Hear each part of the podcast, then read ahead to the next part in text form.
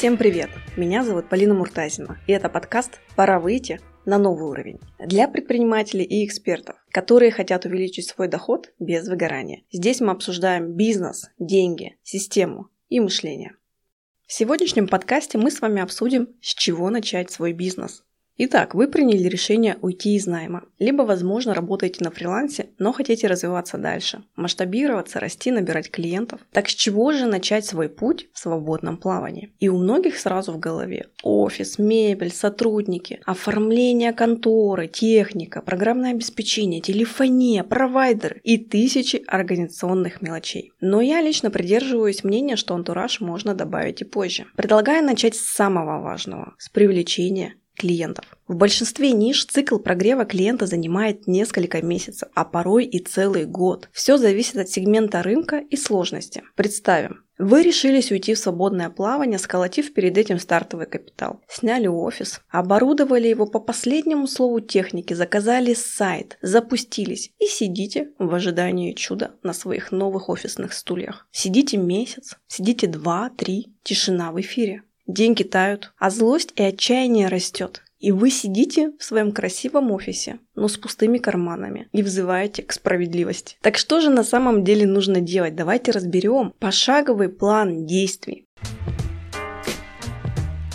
И первое, с чего нужно начинать свой бизнес, это написать Бизнес-план, учитывая все ключевые показатели, которые вам потребуются. Просчитать маркетинг, просчитать количество клиентов, которые вам потребуются, просчитать расходы, которые, возможно, возникнут. Может быть, вам потребуются сотрудники на определенном этапе развития вашего бизнеса. И вообще оценить рентабельность выбранной вами модели развития своего дела. Это крайне важно, потому что когда мы не понимаем, куда мы идем, когда у нас нету маршрута, мы как ежики в тумане. Блуждаем, и непонятно, выйдем ли вообще мы из этого темного леса или нет. Поэтому, чтобы избежать финансовых рисков и потерь, обязательно заморочьтесь, сделайте свой бизнес-план. Следующий пункт – это оцените вообще то, что вы придумали. Оно на самом деле рентабельно, оно прибыльно. Через какой период вы выйдете на точку безубыточности, особенно если вы планируете вложить в свой стартап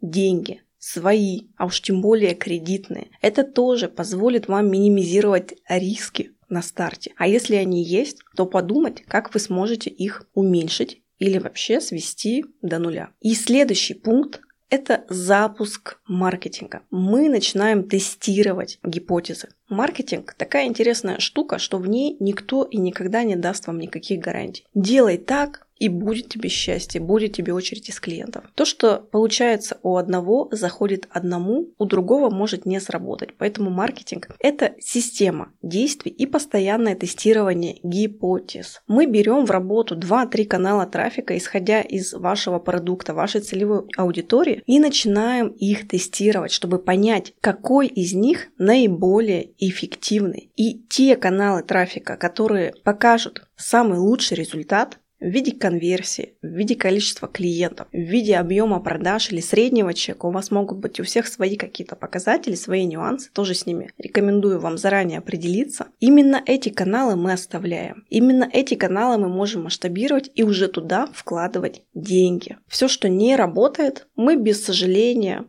убираем. И важно понимать, что сегодня продажи в лоб не работают. От того, что вы запустите рекламу и напишите «купи, купи, купи», очередь из клиентов у вас не выстроится. Вам дальше нужно с этими клиентами работать, выстраивать так называемую цепочку касаний или прогрева, как сегодня принято говорить. И здесь очень важно перевести тех самых холодных потенциальных клиентов, так называемых лидов. То есть людей, которые, возможно, среагировали на вашу рекламу, подписались на вас в социальных сетях. Может быть, вы им предложили какую-то бесплатную плюшку для того, чтобы они дали вам свои контакты. И дальше вы с ними начинаете работать, давать им пользу, раскрывать себя как эксперта, либо показывать свой продукт с разных сторон, чтобы человек понял, вам можно доверять, у вас можно купить и без сожаления отдал вам свои деньги. Очень важно понимать, что на это нужно время. Это и есть тот самый цикл сделки, когда вам нужно будет проводить какие-то встречи, ездить на консультации, созваниваться со своими клиентами, пилить контент в социальных сетях и так далее, делать какие-то рассылки. На это нужно